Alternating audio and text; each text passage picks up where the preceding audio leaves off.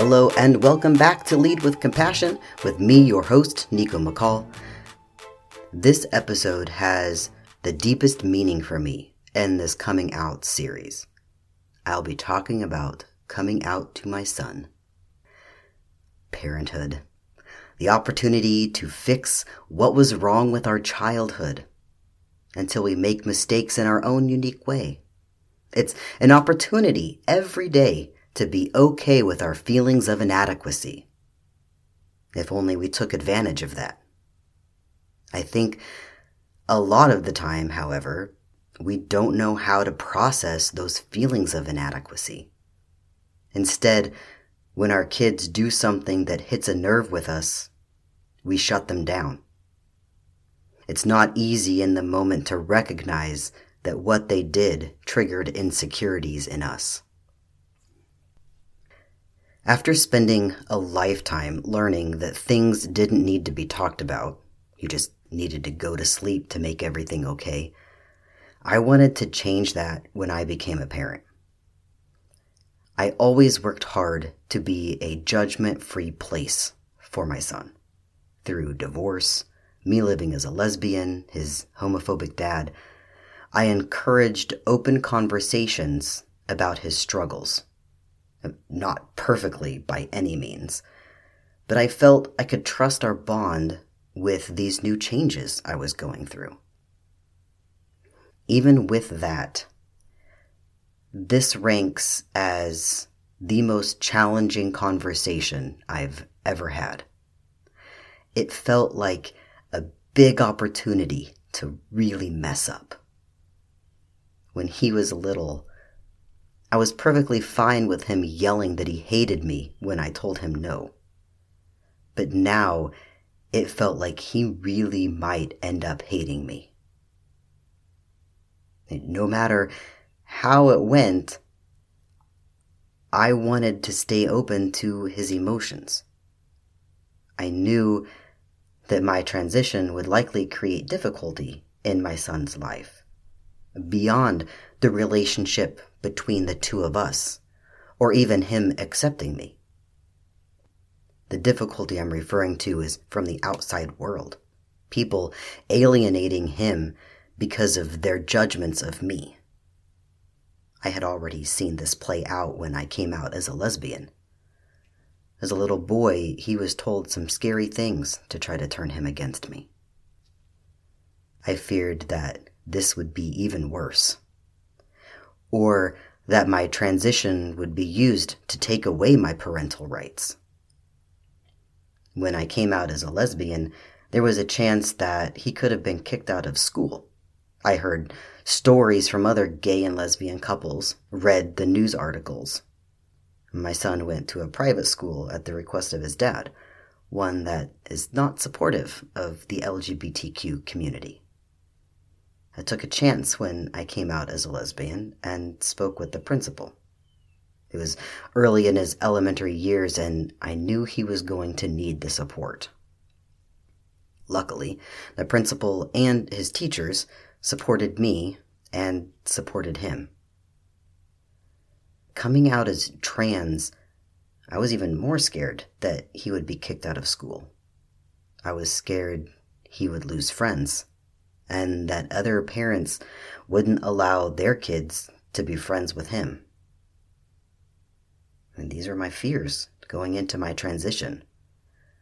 Not only was I going to have to face all the fears I had for myself, but all the fears I had about how this would affect my son. This is why it was so hard to sit at the table with my dad after telling him, listening to his concerns for my son, and concerns that I would abandon him. The thought of starting over somewhere new was alluring, but I couldn't abandon my son. I was his emotional safety zone. I think that's what made it so scary. One afternoon, it was just the two of us at home. We were sitting together on the couch. I decided it was time to have the conversation. I knew it was going to feel like a punch in the gut. There's no gentle way to ease the pain. No matter how I approached the subject, the actual news was going to hurt. We had talked previously about what it meant to be transgender, so he had a simple understanding.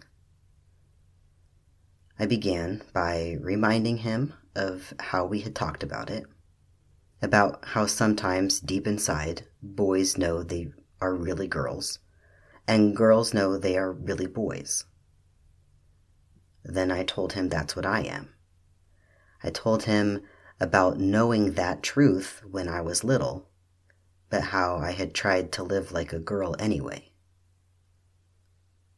But I was still trying to teach him to love himself for who he truly is, and I want him to live his life for him and not other people.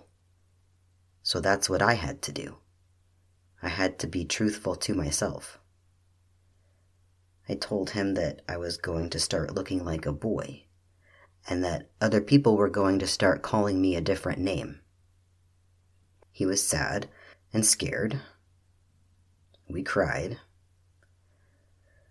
What I wanted him to get from that conversation is that I wasn't going anywhere, and that he could ask me any questions he had.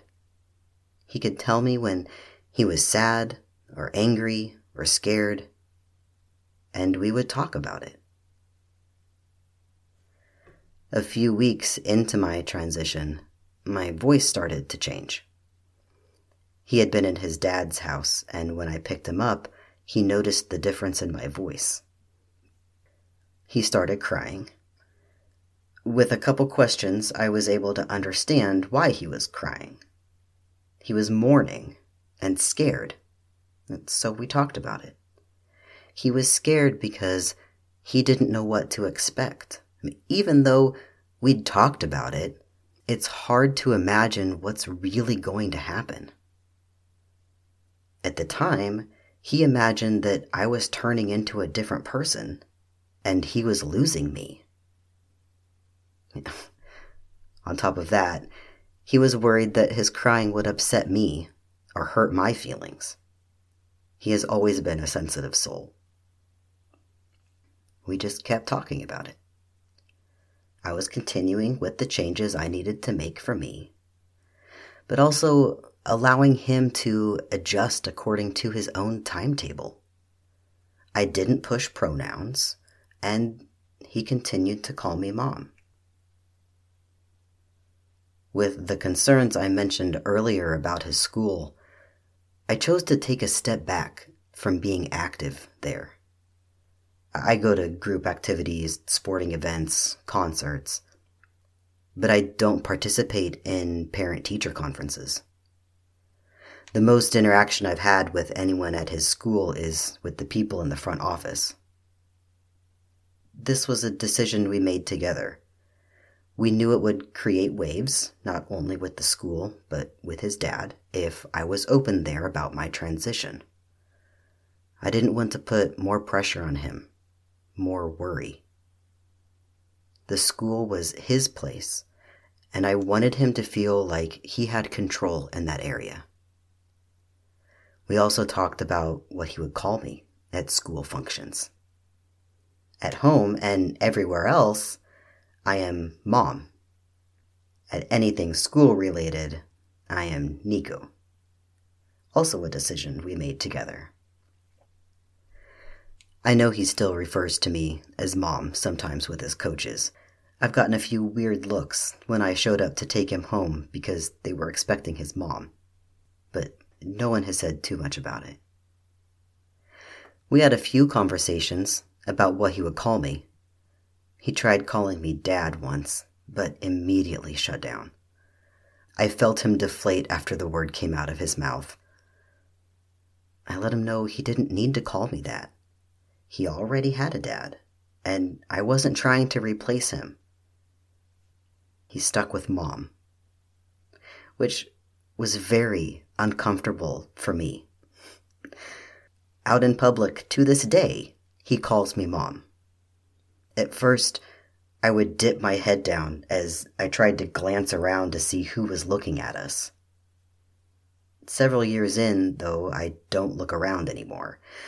I still have a general idea of how many people are around us, but I don't look to verify. I just answer him and try to focus on him. I tell myself that kids mix up which parent they're with all the time. I don't know that that's true, but I don't care. It works for me. When it came to his friends, we talked about whether or not he wanted to tell them. I let him know that it was his decision, but I did encourage him to tell one friend. It felt like a risk for him to tell anyone from the school because the wrong person could cause a lot of trouble. He did tell his friends. All of them know now. They're a great bunch of kids. They know I am mom and use he him pronouns. One of his best friends isn't allowed at our house, but they still allow my son at theirs. Sadly, I consider him lucky that his friend stuck around and didn't have any issue with my transition. If only their parents were that mature. One of the weirdest places for me to come out was at my son's doctor's office. All the forms are mother, father. For every relationship blank, I wrote in parent. But to this day, when I call or even at the appointments, they ask if I am mom. And I reply, parent, yes. His doctor was supportive, which was great, but those forms. I also had to come out to his orthodontist. It took several circles around the explanation for the lady behind the desk to understand. Sometimes it feels like it would be easier if I just let people think I was a step parent, or that I'm the dad and the other dad they talk to is the step parent. But I carried that kid for nine months and went through the labor pains. So I've always chosen to make people deal with their uncomfortableness while I explain the situation. I was so hard on myself in the beginning of my transition when I thought about how it would impact my son. I was told a lot when he was an infant that I was a horrible mother and selfish person. At times, choosing to transition felt like proof of those things. I pinballed between feeling like a selfish parent and knowing that living authentically would empower him to do the same. I felt a lot of pressure as a parent to bury my dreams and always put my kids' wants and needs ahead of my own. And there's something to that. After he was first born, several months went by before I ate a warm meal by the time I got to the food, it was cold. I didn't pursue many things I wanted to because the negatives outweighed the positives regarding their effects on his life. But choosing to not do those things didn't require me to live an inauthentic life. Once I realized I was trans, choosing to not transition would have required me to give up part of myself. I would have been telling my son he shouldn't live his life for himself, that it was more important to live according to others' expectations and ideals than to accept and love himself for who he really is. I can't speak for anyone else, but for my son, I want him to embrace himself. I don't want him to feel like he has to hide parts of himself to fit in. I would rather he finds groups he truly belongs to when he's himself. We celebrate uniqueness. Really, the only reason transitioning felt like such a bigger deal than coming out as a lesbian is because society says it is but it's no different. It's me choosing to live authentically. It's me saying that no matter what society says or that judgmental person over there says, I'm going to accept myself. And I think accepting myself is one of the best things I can do as a parent. It goes back to one of my earliest episodes when I made the goal for myself as a parent to teach my son to love himself for who he is. I have to love myself first before I can demonstrate that for him. And that starts with acceptance, self compassion, being willing to be vulnerable. It's been five years since my son and I had that first conversation about my transition. Being open with him then just allowed our relationship to remain strong. As my physical changes happened, he learned that they didn't change who I was as his mom. Going through this transition has made me a better parent, I think. I've had to challenge perceptions of myself and deal with things from my past.